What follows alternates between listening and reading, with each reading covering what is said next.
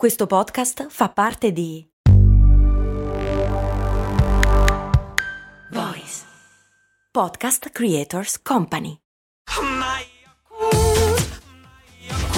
Se a volte ti senti così, ti serve la formula dell'equilibrio. Yakult Balance, 20 miliardi di probiotici LCS più la vitamina D per ossa e muscoli. Un milione, un milione, un milione di ascolti. E passa! Check, check. Ci dovremmo essere, no? Ok, allora, eh, disclaimer per quelli che stanno ascoltando questa puntata che non sanno che questa è la puntata del milione di ascolti in cui rispondo alle vostre domande. Se non vi interessa, skippatela perché è diversa dalle altre. Se vi interessa, bella. Aspetta un attimo, controllo l'inquadratura. Ok. Ok, allora, ehm, io faccio schifo a fare i video, eh, però volevo fare il video perché molti me l'hanno chiesto e lo metterò su YouTube. Non ci faccio montaggi, per cui questa puntata rispetto alle altre sarà eh, molto meno tagliata, ok? E sarà più naturale, tra virgolette. Adesso iniziamo a rispondere alle domande e così si capisce anche che cosa intendo, perché molti mi hanno chiesto come fai il montaggio di cose molto umane? Così, col computer. Però vado in ordine assolutamente sparso, ok? Eh, Francisca mi chiede, prima delle puntate, come ti riscaldi la voce se lo fai? Non mi riscaldo quasi mai la voce. No, non mi riscaldo la voce. Anche perché di solito arrivo a registrare la puntata dopo aver parlato tantissimo, o in radio o con le persone. Quello che a volte faccio è quello che ho fatto prima, cioè queste cose qua, che qualcuno mi chiedeva, ma fai anche tu quelle robe stupide che sia... Ogni tanto sì, però dipende, nel senso che appunto se arrivi con la voce calda e con i muscoli della bocca sciolti, tutto sommato non ce n'è bisogno. Se arrivi con la bocca ancora tutta appena sveglio, succede che ti sgoma un po' la lingua e quindi non ti viene tanto bene. E quegli esercizi stupidi che insegnano a fare teatro, non che io abbia mai fatto teatro, però so che lo insegnano anche lì, tutto sommato servono. L'inquadratura fa schifo, vero? Aspetta un attimo. Ok. Ehm, stai sempre seduto quando registri? Sì, sì. Ehm, ho fatto puntate di cose molto umane qui nel vecchio studio soffitta, le ho fatte guidando, le ho fatte in radio un sacco di volte, le ho fatte in camper, tutte quelle che erano all'inizio, ma sempre seduto, bene o male. Poi eh, le puntate le fai da solo dall'inizio alla fine o hai una persona fidata che ti aiuta? Le, pe- le, puntate le faccio da solo dall'inizio alla fine. A volte, quando ci sono delle domande particolarmente tecniche di cui non sono sicuro di sapere la risposta, nonostante mi sia documentato, abbia guardato qua e là, ho fortunatamente una schiera di amici nerd che lavorano in un sacco di campi che mi possono dare una mano. Tipo lo scienziatissimo Andrea Bellati, che è un biologo che gli rompo le scatole abbastanza spesso. E poi ognuno di loro a loro volta conosce degli amici che hanno degli amici e quindi alla fine un consiglio arriva sempre. Cioè più che altro delle verifiche in linea di massima, ok? Le poche volte che mi sono completamente affidato a qualcuno, tipo la puntata su il La a 440 Hz, eh, non solo ho citato chi mi aveva dato una mano, ma l'ho proprio intervistata, che era una musicista con l'orecchio assoluto. Ciao. Eh, le puntate c- di CMU le fai sentire un amico, amica, cugino, familiare, cane prima di metterle in onda? No, prima no. Dopo sì, ogni tanto succede, però le metto sempre in onda prima, in linea di massima, nel senso che sono abbastanza sicuro di come vanno. Sempre di merda. Eh, Marco chiede, ho una domanda sulla pubblicità. Ma perché sono sempre le stesse o, o è perché ho scaricato tutte le puntate in una birra sola e la piattaforma le cambia periodicamente su tutte? Sì, nel senso, la piattaforma su cui mi appoggio adesso... Ecco, eh, vedi, piattaforma. la piattaforma su cui mi appoggio ora è Spreaker. E il... funziona così, cioè la pubblicità, ahimè, è sempre la stessa perché c'è un ricambio non sempre costante, ok? E non tutte le pubblicità c'è... No, non in tutte le puntate c'è la pubblicità, eh, ma non nelle puntate in cui non c'è la pubblicità potrebbe non esserci mai. Vale a dire, dipende tutto dal momento in cui l'ascolti. La pubblicità viene iniettata dentro le puntate nel momento in cui tu la scarichi. Ok, per cui la pubblicità cambia anche. Solo che in linea di massima caricano tantissimo su un cliente solo, almeno da quello che ho visto io ultimamente. Tipo un outlet a caso. Poi, Paolo in media quanto ci metti a cercare il materiale, registrare e post produrre?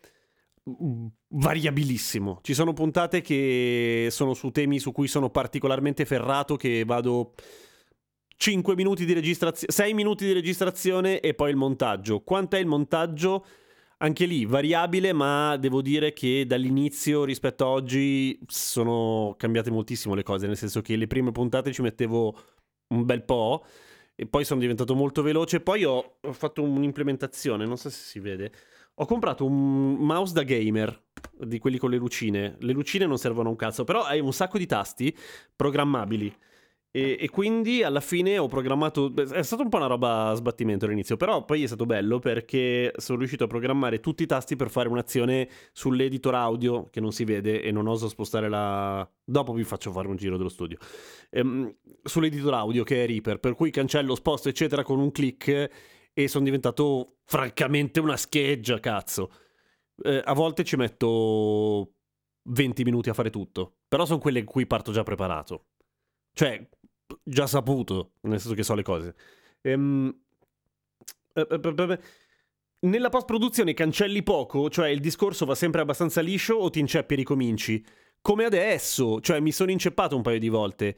In linea di massima quello che tolgo in montaggio sono le pause, non perché sia necessario, ma perché all'inizio, inizio inizio di cose molto umane, ehm, mi era partito questo trip che volevo che fosse quotidiano, che è un po' una follia, come alcuni dicono, nel senso che fare un podcast quotidiano rischia... perché fare un podcast quotidiano rischia di essere un onere pazzesco, poi in realtà no. Però uh, ho, ho deciso di partire subito con quello che doveva essere un montaggio molto punk, cioè non preciso. Toglievo le pause e se tagliavo le lettere, le vocali, alla fine amen, cioè volevo che diventasse un po' un suo un suo stile, cioè, o meglio, volevo giustificare il taglio grossolano con una roba tipo ehi l'ho fatto apposta. Poi in realtà le cose sono diventate veramente così, nel senso che davvero lo faccio apposta adesso. Perché? Perché ormai ci siamo abituati, anche io, e mi piace il fatto che scorra super veloce, tutto sommato. Se no ci sono le incertezze, gli uh, quando mi fermo a pensare un attimo.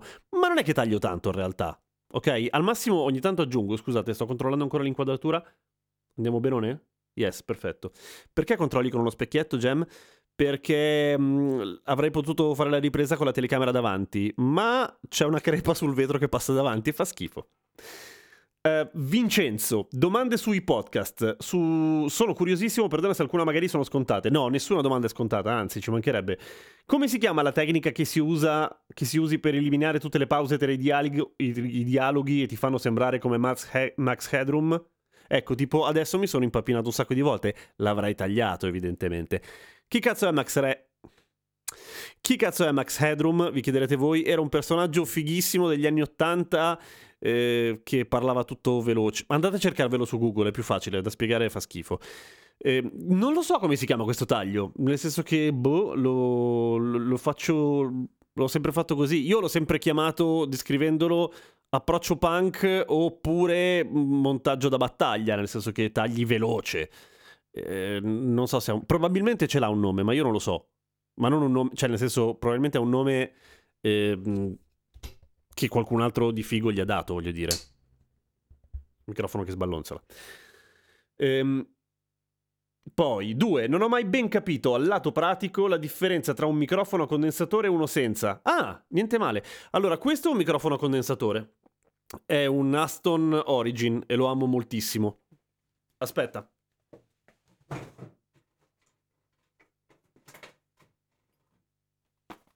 Questo è un microfono dinamico a gelato. Quasi tutti i dinamici hanno questa forma, quasi tutti i condensatori hanno quella forma. Ogni tanto ci sono dei condensatori con questa forma, ma vabbè.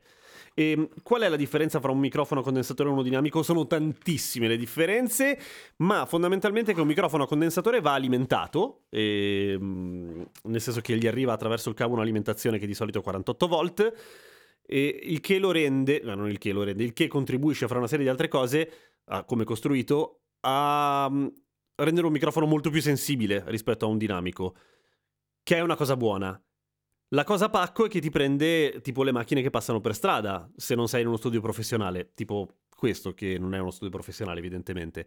Il condensatore è molto meglio perché perdona di più, ma è meno sensibile. Se vuoi, mm, se sei uno scimmiato del suono, eccetera, in genere ricadrai su un condensatore come ho fatto io, anche se all'inizio credo di essere partito con un No, sempre fatto col condensatore. Ah, l'ho fatto anche col cellulare ogni tanto, eh. Però nel senso... Ehm, segui un copione scritto oppure improvvisi? No, improvviso. Ehm, sono praticamente discalculico, il che vuol dire che non ho molta dimestichezza con i numeri. Tutto quello che sono numeri e percentuali e dati di questo tipo, o parole incredibilmente difficili, che ogni tanto succede nei temi di cose molto umane, magari me li scrivo. E, ehm, così li, li leggo durante, però vado totalmente a braccio, cioè vado a braccio. Anche perché l'ultimo ripassone, diciamo, poi ci sono domande che riguardano la, la preparazione per cui ci arriviamo, però l'ultimo ripassone del tema lo faccio poco prima di registrare, per cui ce l'ho ancora fresco nella memoria RAM, quella veloce. Um, in quale copione audio esporti il podcast per poi pubblicarlo sulle varie piattaforme? Il classico MP3? Sì. Un MP3 320 che poi viene caricato sulle piattaforme viene massacrato dai loro, dai loro protocolli di, di compressione. Non so quali siano in realtà, però tendenzialmente perdono abbastanza. 320 è un buon, è un buon MP3. Mm, caricarlo WAV credo che sia inutile, un po' perché ti ritrovi, il, facendolo tutti i giorni, ti ritrovi il computer che esplode di files Sai visto lo sputo? eh, pesantissimi e tanto poi la piattaforma lo comprime, per cui chi se ne frega, lo faccio in MP3.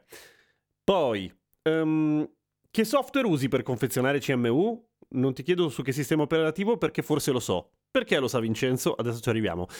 Uso uh, Reaper, Reaper, che mh, mm, costa molto poco, eh, costa una cinquantina di euro per sempre ed è semi open source per cui lo aggiornano continuamente ed è fichissimo, lo uso da molti anni, ne ho provati tantissimi e Reaper è veramente il mio preferito totalmente. Perché Vincenzo sa che sistema operativo uso?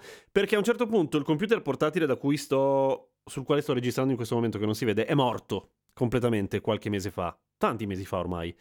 E, ma non è morto subito, è morto perdendo colpi sempre di più, una cosa patetica, penosa, una vera agonia. E a un certo punto ne ho parlato forse, oppure no, forse avevo fatto un, pot, un, un, pot, un post su Facebook. E Vincenzo, che è un ascoltatore di CMU della prima ora, mi ha scritto: A me avanza un Mac, un iMac che è quello lì. E, se vuoi te lo regalo. Io ho detto ok eh, chiaramente vuole rubarmi gli organi, e questo poi gliel'ho confessato.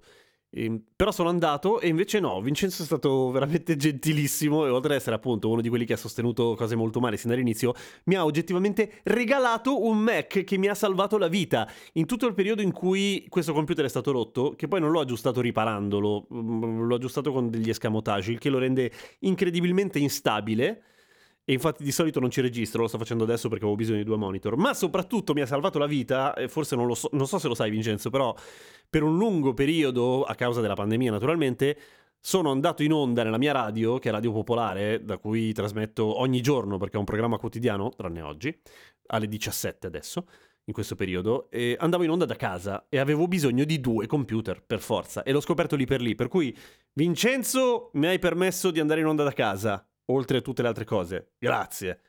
Francesco, io ho una domanda per la puntata del milione. Quando e come hai capito che quello che all'inizio era una sorta di valvola di sfogo per noi e per te, per il lockdown, era diventato un progetto solido e direi di successo? Grazie per il di successo, Francesco. Allora, eh, partiamo dalla nascita.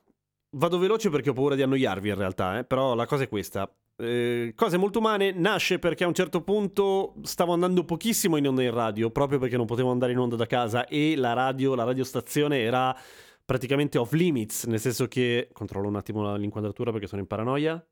Ci siamo. E, um, era praticamente off limits, per cui potevano andarci pochissime persone e io per una questione di turni ero rimasto fuori. Riuscivo a fare ogni tanto delle cose serali non andando là al telefono su Skype ed era un disastro e sentivo, cavolo, che stava cambiando tantissimo il rapporto fra noi, speaker, e gli ascoltatori, nel senso che avevano proprio bisogno di sentirci.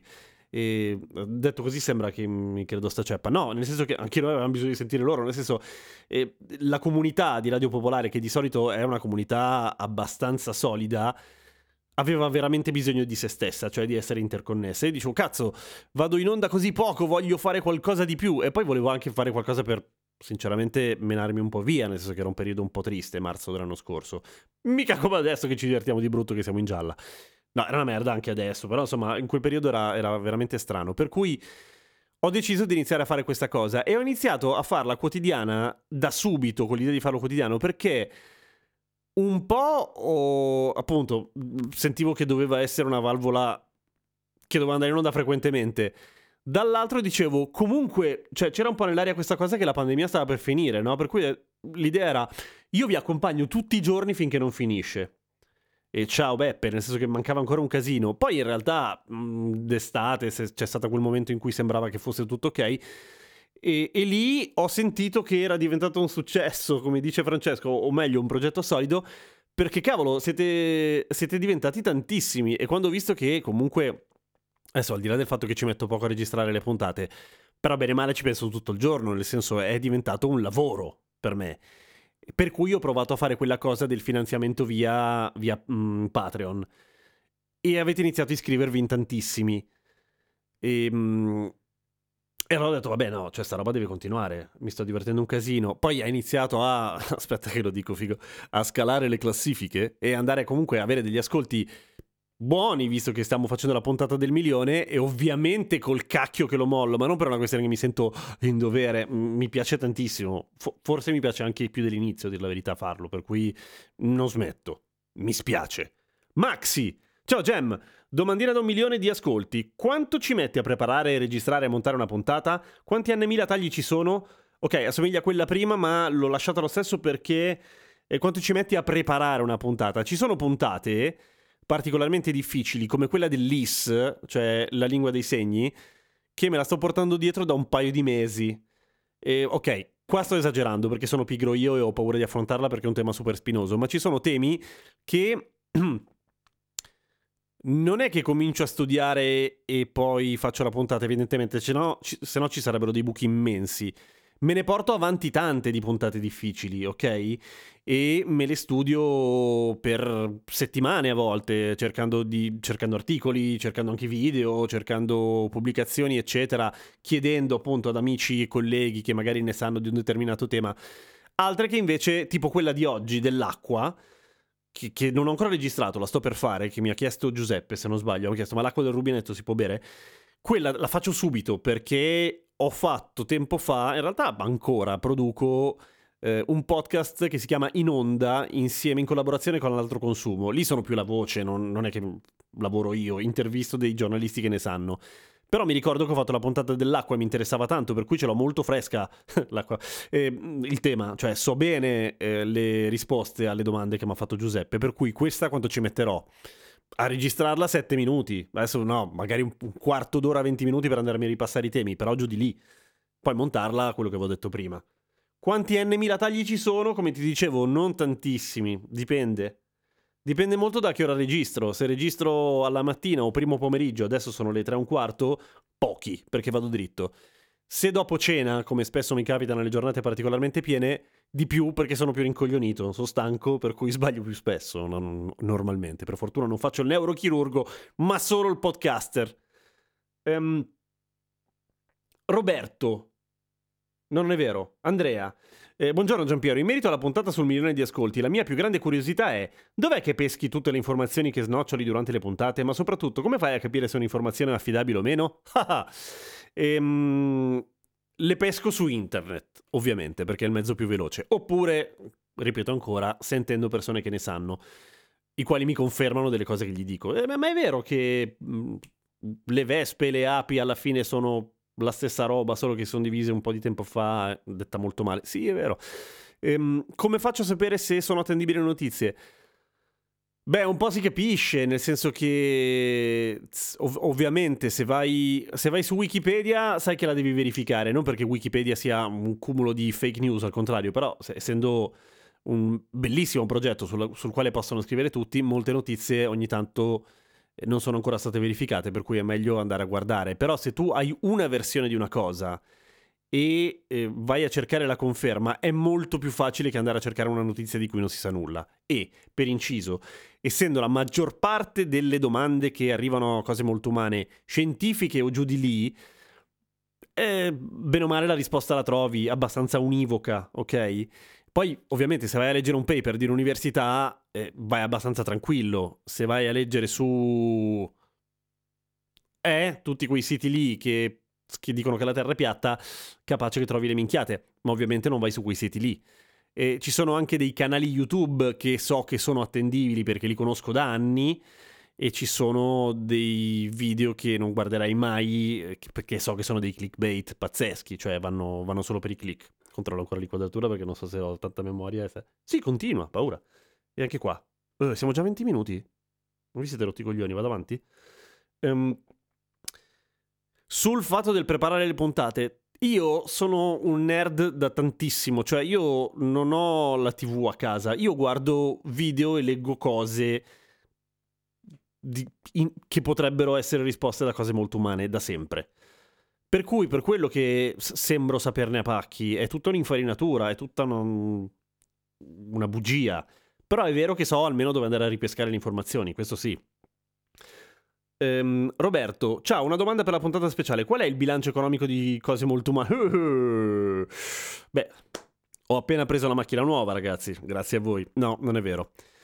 Ehm, il bilancio è estremamente variabile per due ragioni. Uno, perché i patron eh, sono in aumento e... Mm, però non... Cioè, nel senso, sono sempre aumentati, ma non è un aumento lineare, perché alcuni a un certo punto si, si rompono i coglioni e se ne vanno. Ce ne sono un po' che se ne vanno. Non li cito perché mi sembra di... Ah, ah, mettergli il dito in faccia, però li vedo. Insomma, eh, mi arriva la notifica quando qualcuno se ne va e in genere dico, oh, grazie. Cioè, nel senso, grazie per avermi supportato fino adesso, poi ci sta sono 3 euro al mese o 5 euro al mese, magari a un certo punto hai anche altre spese da fare. E, ehm, e la piattaforma attraverso la pubblicità anche lì è estremamente variabile. Ci sono giorni, il giorno proprio più fico eh, ho preso 26 euro e il giorno e poco tempo dopo, cioè tipo qualche settimana dopo Natale, 26 centesimi. Per cui è variabilissimo. Centinaia di euro ok, ehm, vicino a, secondo me, per darti una, una, una, cifra abbastanza attendibile, io farei affidamento su un 500 euro. Giù di lì, a volte meno, a volte un po' di più. Ehm, come mai con un milione di ascolto guadagni così poco? Oppure così tanto? A seconda, dipende il podcasting in Italia è una cosa che sta emergendo, cioè c'è da un casino di tempo, ma realmente inizia a emergere adesso.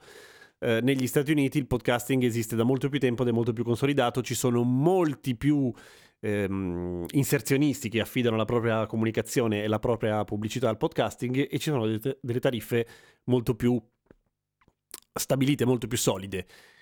Diciamo che qua si naviga un po' a vista, secondo me, secondo me per quello. Ehm, a proposito di metadomande, dice Davide. Ciao Davide. Segretamente gli hai dato un nome alla voce della tua coscienza digitale che a volte ti corregge e deride al di là di un telefono anni 30?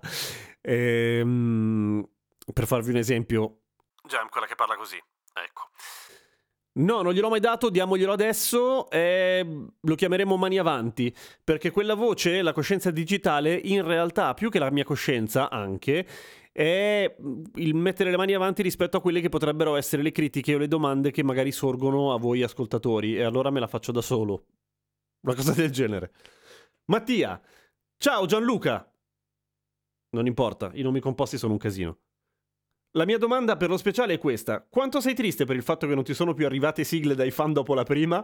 Oppure ti arrivano ma la censuri perché inascoltabili? Io sono tra quelli che sono rimasti intimiditi dalla prima sigla Super Pro e non hanno osato inviare la propria.